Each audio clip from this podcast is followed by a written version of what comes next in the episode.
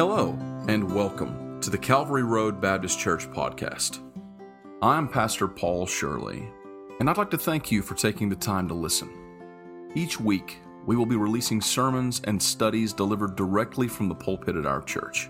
Our goal with this podcast from Calvary Road Baptist Church is to make the gospel and sound biblical preaching more available to a wider audience. We hope that these sermons will be a blessing and an encouragement to you each week as the scripture reads in Psalm 119 and verse 116 Uphold me according unto thy word, that I may live, and let me not be ashamed of my hope. Now, let's hear from God's word. Thank you for coming to church. Appreciate your attendance. I hope I can be a blessing with the sermon. So, for some time at my church, I have been doing an in depth study on the offerings, and uh, it really has grown um, in my studies. And, and when I was uh, asked to come here, I immediately was settled without even knowing, uh, you know, for sure how many he'd have me do. I was immediately settled on what I'd be dealing with. And uh, so I'm going to look today at the five acts of the offerer um, out of Leviticus chapter number one. And when, the, when the preacher says, I'm going to preach on the offerings and Leviticus, people start getting ready to take a nap. But if you'll hang with me, I believe you might get a blessing out of it. I hope so. Uh, however, when you read after men like um, Edersheim, who was a Jewish scholar, uh, that became a believer, uh, and he had an in depth understanding of how the Jews did things. He, he gives insight on how the Jews and the priests and the rabbis, how they define stuff. They were all about defining stuff. They give things names like a cup, it would have a name, uh, and, and they were all about that. And uh, he taught that the rabbis would give five acts of the offerer and five acts of the priest in the offerings. And as my wife was singing that, that, that last song, When I Knelt, the Blood Fell, that's in reference to the blood of Jesus Christ. Does this congregation agree? Okay, so the blood of Jesus Christ is that which washed away my sins. In order for that to mean anything, in order for Calvary, which is the central focal point of all faith. Y'all agree? Remove Calvary, we're all going to hell. Amen? There is no Calvary, there is no death on a cross, there is no Jesus dying for your sins and my sins. This is just a gathering of people for, I don't know, uh, support. And there is no significance outside of Calvary. However, in order for Calvary to mean anything, in order for Calvary to be more than just a good man dying, there must be a pre established concept that one thing can give itself in place of another. So, one thing must be able to pay a price in place of another. And if that does not happen, then the other must pay its own price. That concept was established in the Old Testament. Goes all the way back to actually Genesis. In Leviticus chapter 1, you're beginning the understanding of the established Levitical offerings. You, are, you have five offerings, and this is the first one. In Leviticus chapter 1, starting in verse number 4, uh, of course, if y'all want to back up and read the rest of it by yourself, you can. But in verse number four, this is the burnt offering, and I'm going to be dealing with just the concept of the five acts of the offerer, and I believe this will come into focus in a minute.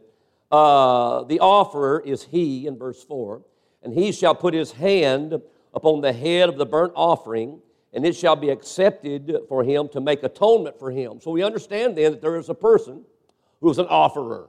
He's bringing a sacrifice and that sacrifice is going to be offered, and it shall be accepted for him, the offerer, the man that's bringing it. Verse 5 He shall kill the bullock before the Lord, and the priest, Aaron's son, shall bring the blood and sprinkle the blood round about upon the altar that is by the door of the tabernacle of the congregation. He shall flay the burnt offering and cut it in pieces. And the sons and uh, the sons of Aaron, the priest, shall put fire upon the altar and lay the wood in order upon the fire. And the priest, Aaron's sons, shall lay the parts, the head, the fat, and the order upon the wood. Uh, that is on uh, the fire which is upon the altar. And his inwards his legs shall he wash in water, that he again is the offerer. And the priest shall burn all on the altar to be burnt sacrifice and offering made by fire of a sweet savor unto the Lord. Now, when you read this, oh, Brother Tim, that's Jewish, it sure is. Uh, we don't do this. No, we do not. Uh, how does that apply? Well, you go to the New Testament. And when you go to the New Testament, we must agree the New Testament does apply.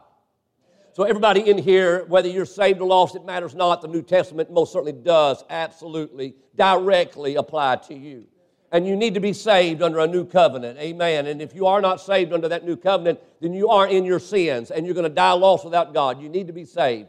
Provision has been made whereby you do not have to die in your sins. You can be saved, go to heaven. Amen. When you leave this life. And so you go to the New Testament and you can build a foundation for typology in the New Testament. Uh, without question, the Lord Jesus fulfills the requirements and the figure of the burnt offering uh, John himself introduced Jesus Christ as the Lamb of God that taketh away the sin of the world.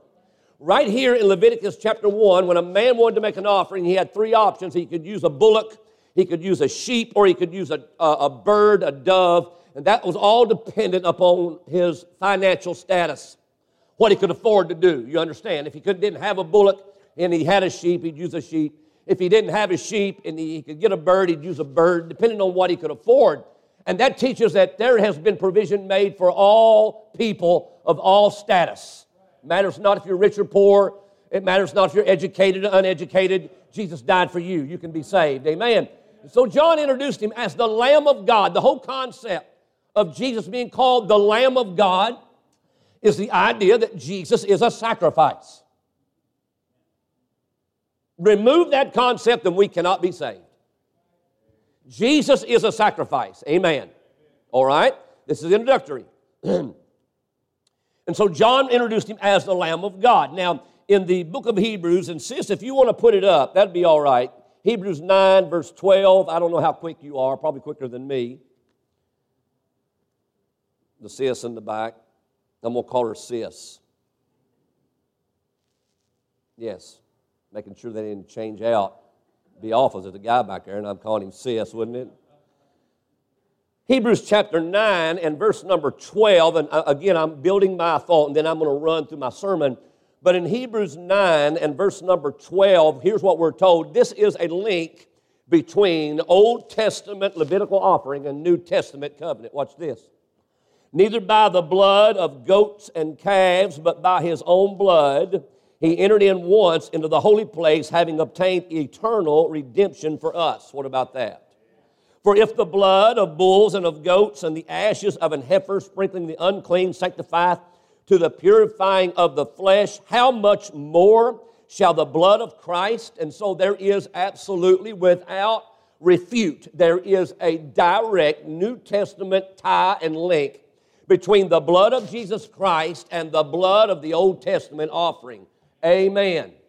That means in our present day, Jesus Christ is our Old Testament sacrifice.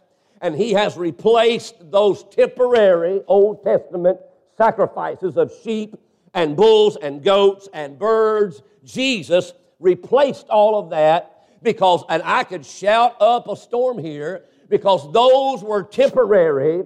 Jesus is our eternal, forever sacrifice. Amen. His blood is eternal, and I am saved forever because my sacrifice is eternal. Amen.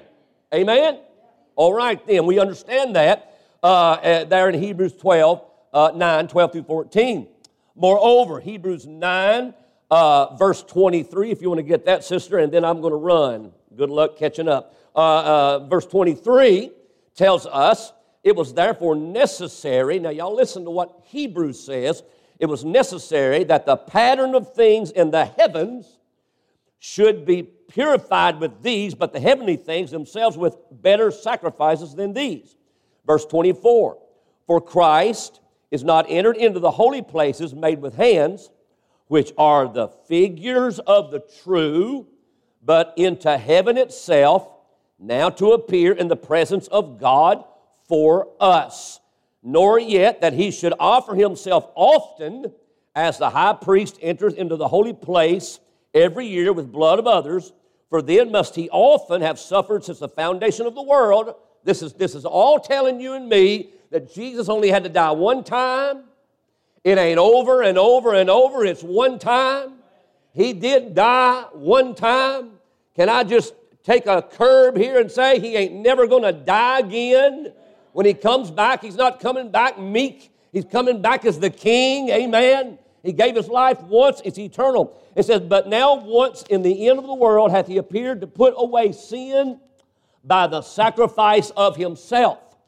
And as it is appointed unto men once to die, but after this the judgment, so Christ once offered to bear the sins of many. And unto them that look for him, he shall appear, shall he appear the second time without sin unto salvation. All I've done is I have built a solid foundation to preach to you that the Old Testament burnt offering is a picture, a figure, a type of Jesus that was to come.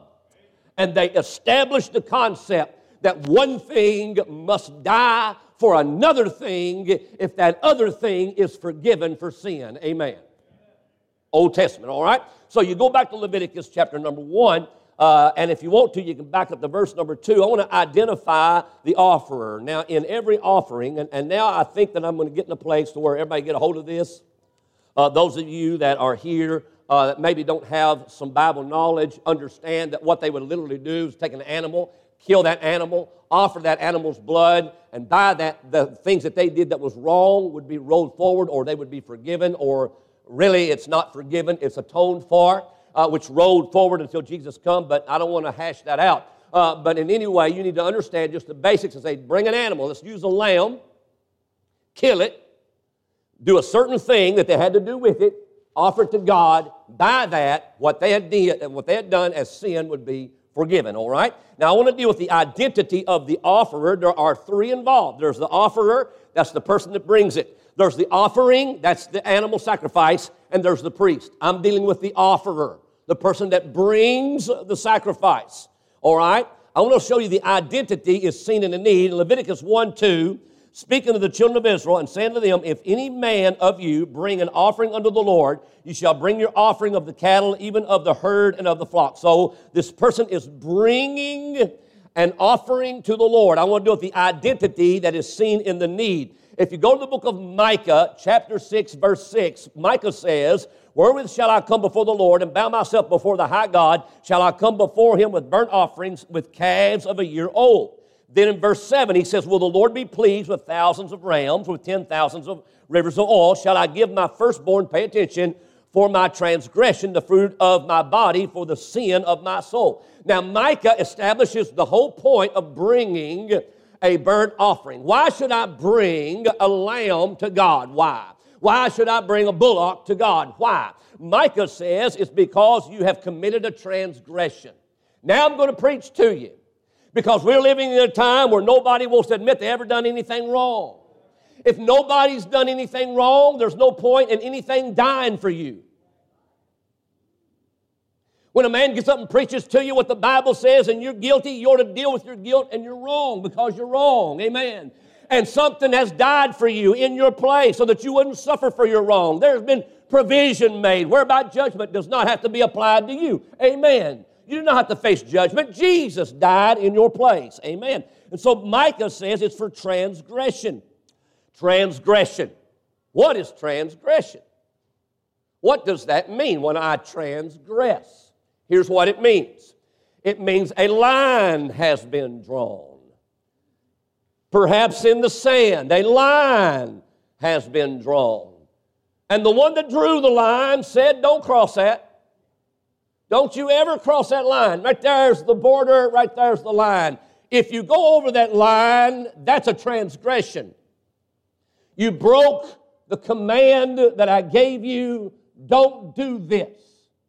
If you do this, you are a transgressor.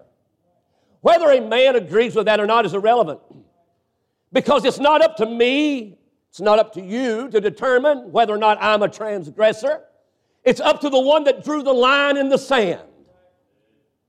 The one that made the line and said, don't cross it, is the one that says, if you cross it, you are now a transgressor. That's what you are. You cross the line, you're a transgressor. And so God said, Thou shalt not. That means don't. Don't. And if you do, you're a transgressor. Amen. If you do, you transgressed my law. You went past what I said you could or could not do. Micah says when you do that, it becomes the sin of your soul. The sin of your soul means that your soul is now judged, your soul is now condemned because you're now a transgressor. We call ourselves, when we're lost, sinners, but in all honesty, we are transgressors, and that makes us sinners. What we've done is we have went beyond a boundary that God has established. God said, don't do it. Now I ask everybody in here, have you ever done one thing ever in your whole life? One time have you done one thing that went against the Ten Commandments? How many in here would like to testify with Brother Tim? I have broken at least one of the Ten Commandments. Guess what you became? The moment you did it, a transgressor. Guess what God sees you as? I know what the world tells you that God looks at all mankind and God just loves everybody, that there's a problem with that. That's not Bible. The Bible does not say, for God so loves the world. The Bible says, for God so loved the world that He gave. That's the sacrifice. Are you hearing what I'm saying to you? And so what happens here is this offer says, Oh my, I have transgressed. I have done something. I have broken the law. God told me don't do it, and I did it. And now I'm going to pay for what I've done. Unless something dies in my place, I'm going to pay for what I have done. I want to say to everybody in here, it matters not if you're saved or lost, we have all broken the law of God. Amen. We are all sinners. There is none righteous, no, not one. We have all failed God. We are all sinners, and we are all, by definition of God Almighty Himself, transgressors of the law. We are, in fact, you might think you're a good person, but you're deceived. You're not a good person. None of us is good. No, not one. Amen. Well, my children are good. Your children are going to lie without you teaching them how. Amen. They are. They're going to go get a cookie they're going to eat the cookie. They was told, don't eat that cookie. You can't have that cookie. They're going to eat the cookie. Transgression. Then they're going to come to you and they're going to have cookie on them. And you're going to say, Did you eat a cookie? And they're going to say, No. And they're still chewing. And there's cookie falling off their. That's a lie. Transgression. Are y'all following? We're all sinners. Amen. We're all transgressors not because of mom and dad and all of that. It's because we all have that sin nature. We break the law of God. There just ain't no man that's ever lived that's got the ability to keep the law of God. We can't do it. We're not strong enough to do it. Amen. And when we break one, if we ever break one, there ain't no do over. You break one law one time, and God says, You are my enemy. You are now condemned by your transgression. You ever lie one time? Amen. You break the law one time. You break them once. You broke them all. Amen, congregation. And so, because of that, we become transgressors. And when a man becomes a transgressor, he must then have an offering. And so, the offerer brings the offering. Then we see the identity of the offerer cannot be Jesus. And I only say this briefly, I'm not going to delve into it, but some writers try to make Jesus the offerer, the offering, and the priest. That's impossible. Why is that impossible? Jesus never transgressed. Not one time did Jesus Christ ever sin. I demand an agreement from the brethren. If that's not true, if we cannot emphatically state Jesus was sinless, then we cannot be saved. My salvation depends on Jesus being sinless. Amen? If he ever sinned, he would be no different than me. And I cannot pay the sin debt with my blood because I'm sinful. Amen. So it cannot be Jesus. But I want to show you the identity is revealed willingly. Look at verse number three of Leviticus 1, verse number three, and uh, I'll get to my five and be done. His offering, if his offering be a burnt sacrifice of the herd, let him offer a male without blemish. He shall offer it of his own voluntary will. Now, y'all notice that. Nobody is making this man offer this. This man has broken the law. He's now a transgressor. He recognizes himself, I have transgressed. I've done wrong. Wouldn't that be refreshing? How many of y'all agree that'd be refreshing just to hear somebody say, I've done wrong? I'm wrong. The way I'm living is wrong. What I think is wrong, I'm wrong. I need to get right. That's why you can't get nobody to get right, because nobody thinks they're wrong. This man here says, I'm wrong. I need to offer an offering because I'm wrong. And this man brings it of his own voluntary will. Amen. So the one who makes the offering is one who readily accepts his or her need. They know they're guilty of transgressing the law of God. They have sinned. Amen. They have committed a crime against God and are condemned for that crime. Amen. Therefore, the offerer is one who understands they have transgressed God's law. Can I just make a point here? If we don't believe, if you're here and you don't believe, oh, I don't got to get right, I don't got to fix nothing, uh, you're missing the whole idea of church. I, I, the church ain't about you having a support group.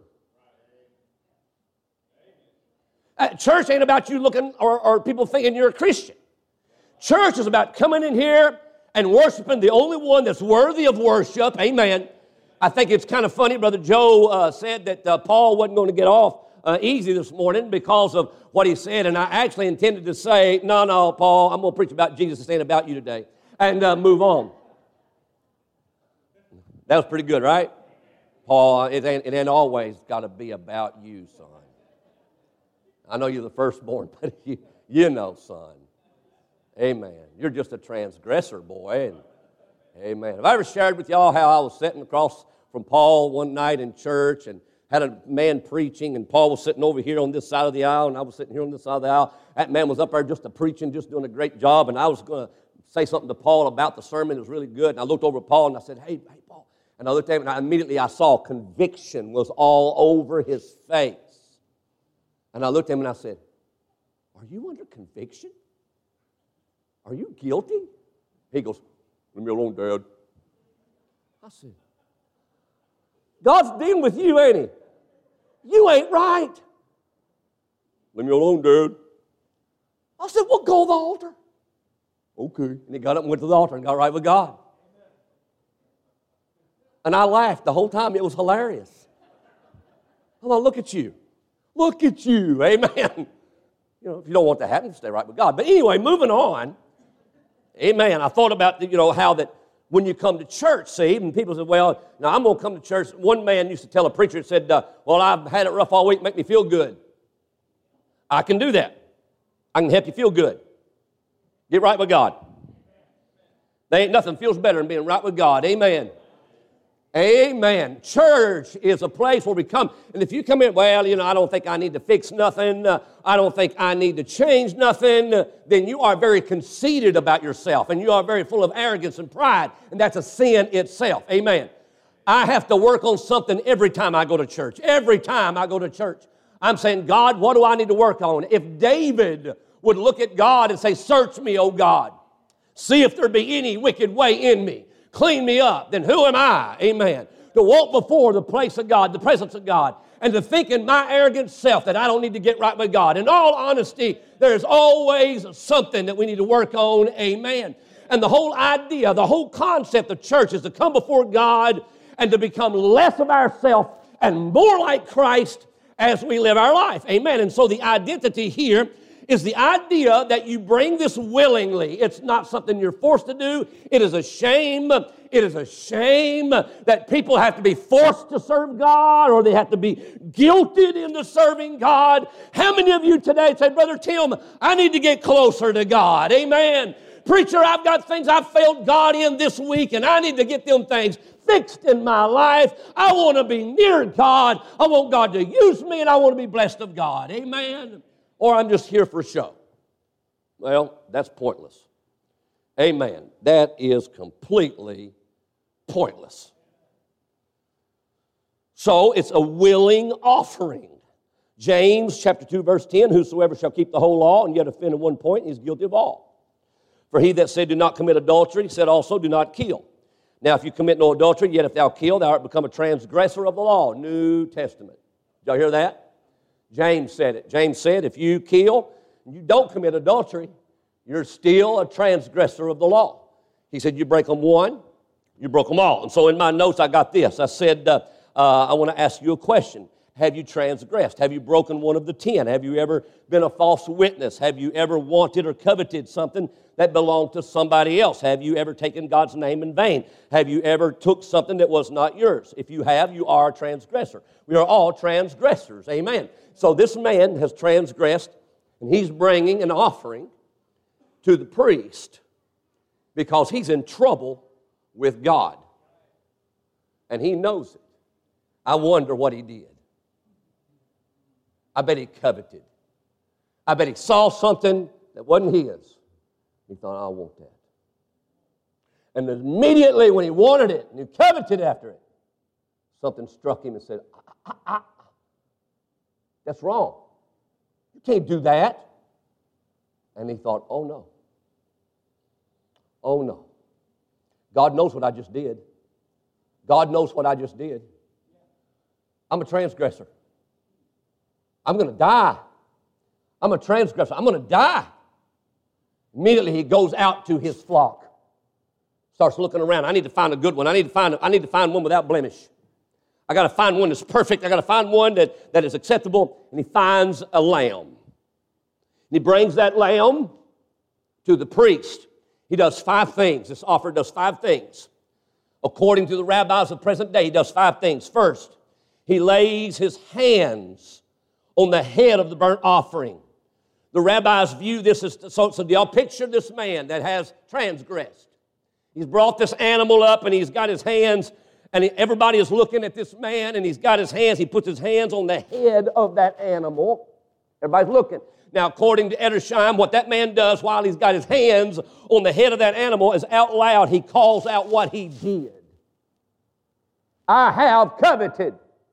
I have committed adultery. I have killed.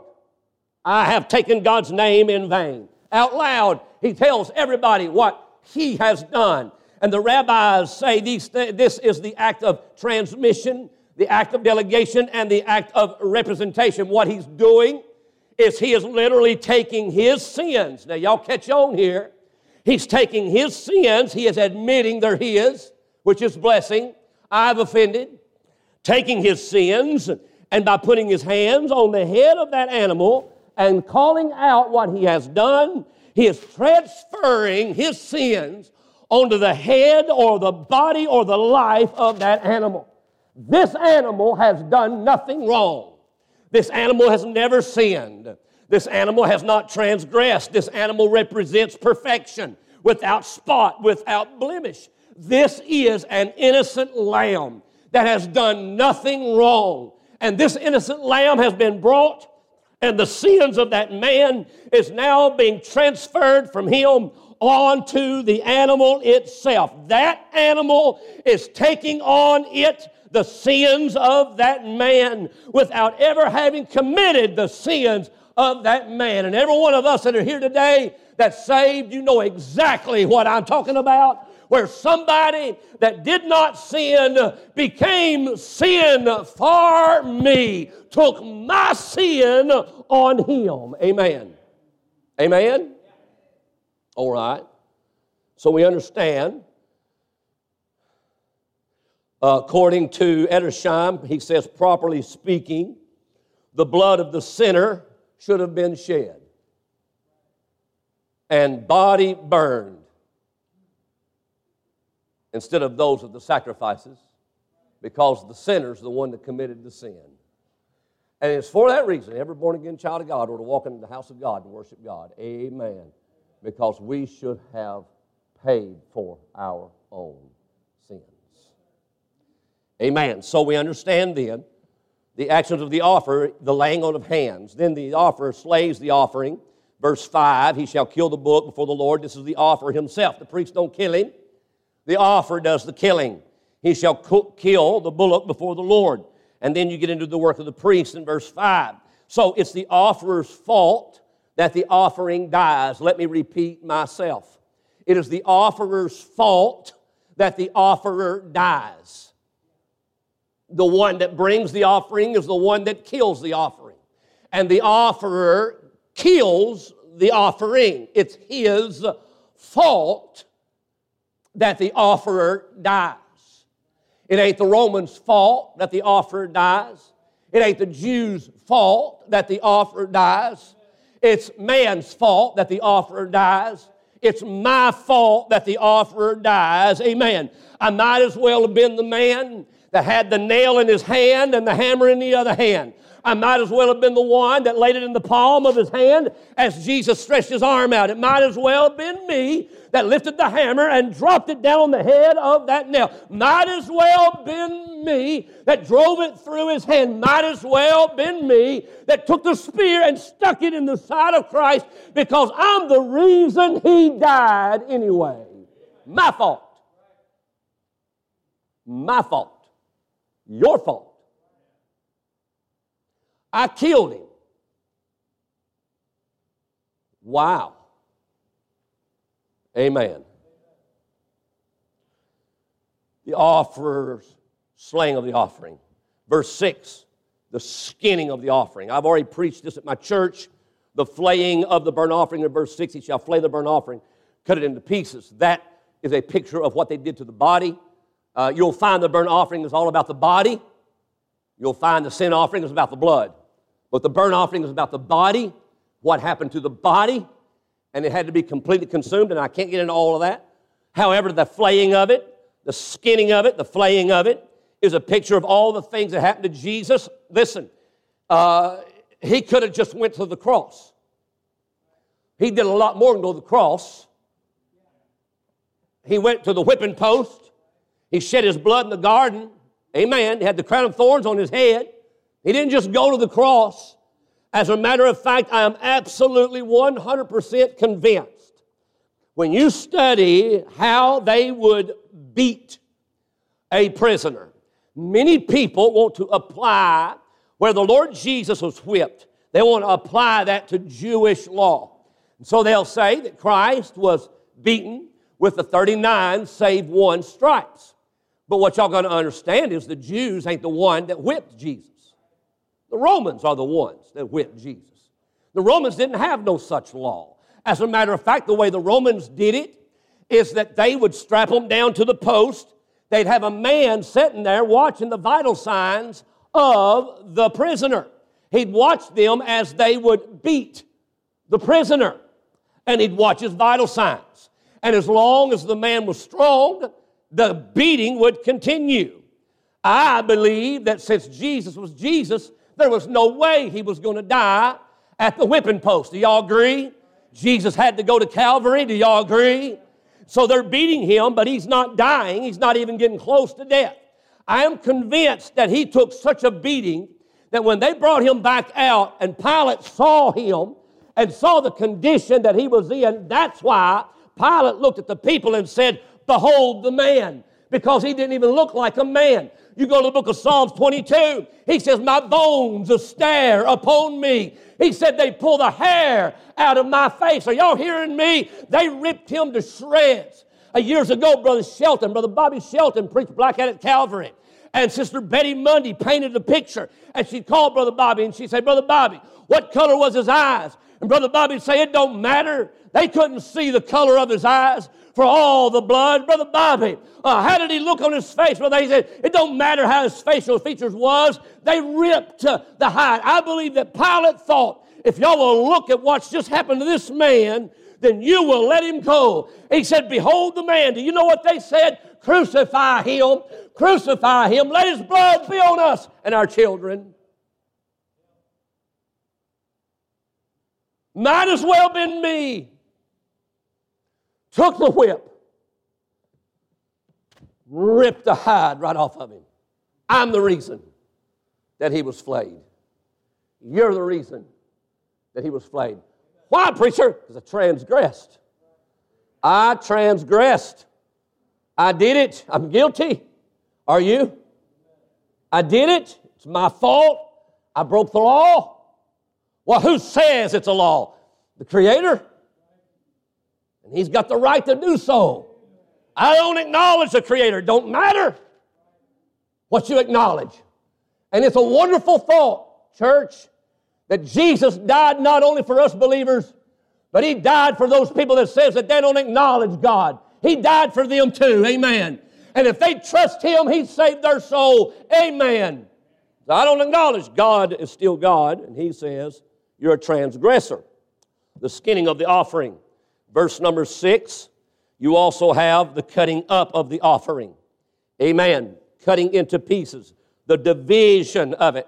Now, you go to the book of Isaiah. I'm not going to linger here, but you go to Isaiah 53, you'll find that the suffering of Christ concerned not just his body, but his emotional state, uh, his physical state, even his spiritual state. Every portion of Christ suffered when he died for our sins. His life was divided. Step by step by step, pieces was removed. I mean, from the Garden of Gethsemane, where they fled, to the house of the high priest, where Peter denied him, to the cross, where he looks at John the beloved and says, Behold thy mother, mother, behold thy son, and she left with John. Are you hearing me? Piece by piece by piece it's divided from him all the way to the final piece. My God, my God, why hast thou forsaken me? And guess what you got left? Jesus is there completely alone. He's forsaken. Are y'all hearing me? Do you ever ask yourself, why did he say, I will never leave thee I will never forsake thee. You ever thought about that? You know why? Because he knew that if he didn't die for you, you would be forsaken. Someday, if you die lost, you will be forsaken. You will go to hell. But if you'll trust Jesus as your Savior, you will never be alone again. There will never be a moment in your life where He's not with you. He said, I, Lord, I'm with you always. Amen. He was forsaken so that you would never be forsaken. Are you getting it? And finally, and I'm done, you got the cutting up of the offering. Lastly, you have the washing. Verse 9, I don't think I read this earlier, verse 9. His inwards, maybe I did, his inwards and his legs shall he wash in water. The priest shall burn all on the altar, and that's the actions of the priest. You'll note the man in washing the legs. And to a Jew, it's all about purity all the time. Purity, purity, purity. Uh, they are so uh, obsessed with cleanliness and purity that all over the city of Jerusalem they had water pots. And if they walked across the court or they walked across the street, a, a, especially a rabbi, if you walked across the street and he bumped your elbow, and you being a Gentile, if he bumped your elbow, and he knew he bumped your elbow, uh, he would go to a water pot and wash, which would be a very great insult to you. It wouldn't be to me. I'd be like, hey, I take a bath right? But them Jews, they like, no, y'all unclean. Y'all, you Gentile dogs are unclean. I say amen. I, I want to tell the Jews, you nailed it. Us Gentile dogs are so unclean. And there's that man, unclean. He sinned, transgressed. He has now killed something that didn't sin. He has, he has now divided it up. It didn't sin. This animal didn't do anything wrong. and uh, they would cut its throat. It wouldn't make a sound. It would die, bleed out, shed every drop of its blood. And he would then, after they divided it, he would take it and he would wash the parts that is uh, commanded to wash. And as he's washing the parts, there is one simple truth in his mind. This is about purity. It is a picture that this animal that is dying for me is pure.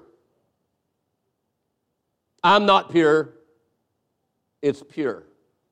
This is the sinless, guiltless, spotless lamb. I am not sinless, not guiltless, I'm not spotless. And I'm either going to have to pay for this transgression or I'm going to have to ask this lamb to pay for it in my place. 2 Corinthians 5.21. You want to throw it up there? She said yes. 2 Corinthians 5.21. Can y'all see that? Oh, there it is. Made him to be what? For who? Who knew no. Do you not realize, literally, it's saying Jesus was made a transgressor, and he never transgressed.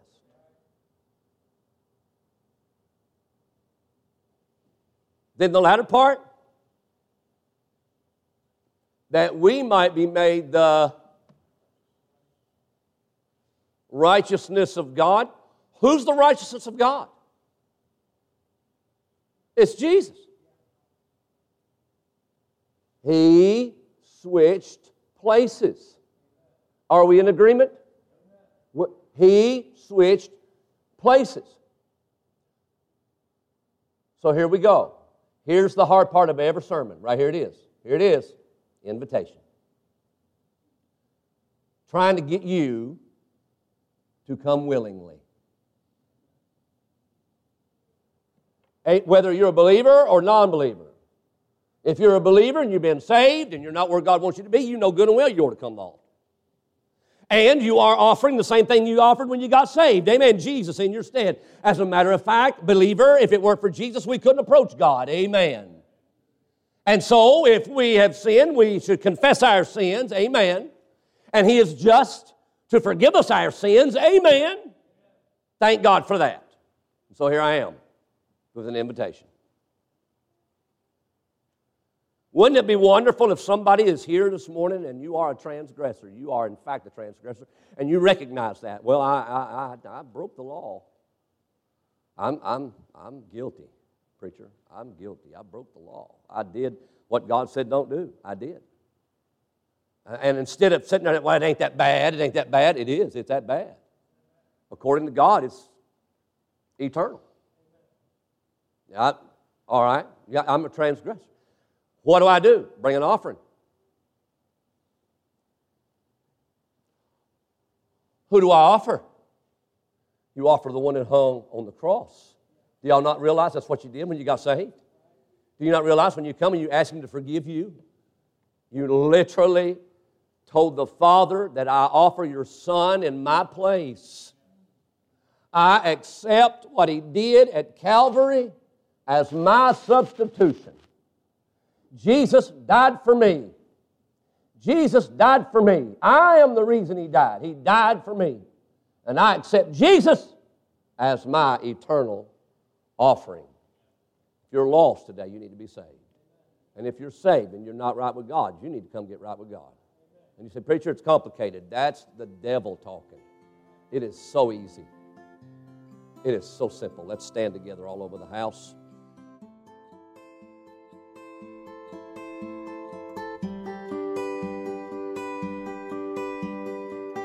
Thank you again for listening to the Calvary Road Baptist Church podcast. If you would like to learn more about our church in Shepherdsville, Kentucky, you can find the link to our website in the show notes to www.calvaryroadbaptistchurch.com. We're so thankful that you've taken the time to listen to today's sermon, and we hope that the Lord will use it to edify you in the faith. If you'd like to help spread the word about this podcast, you can do so by leaving us a five star review on iTunes or wherever you get your podcasts or by telling a friend. Thank you again and have a blessed day in the Lord.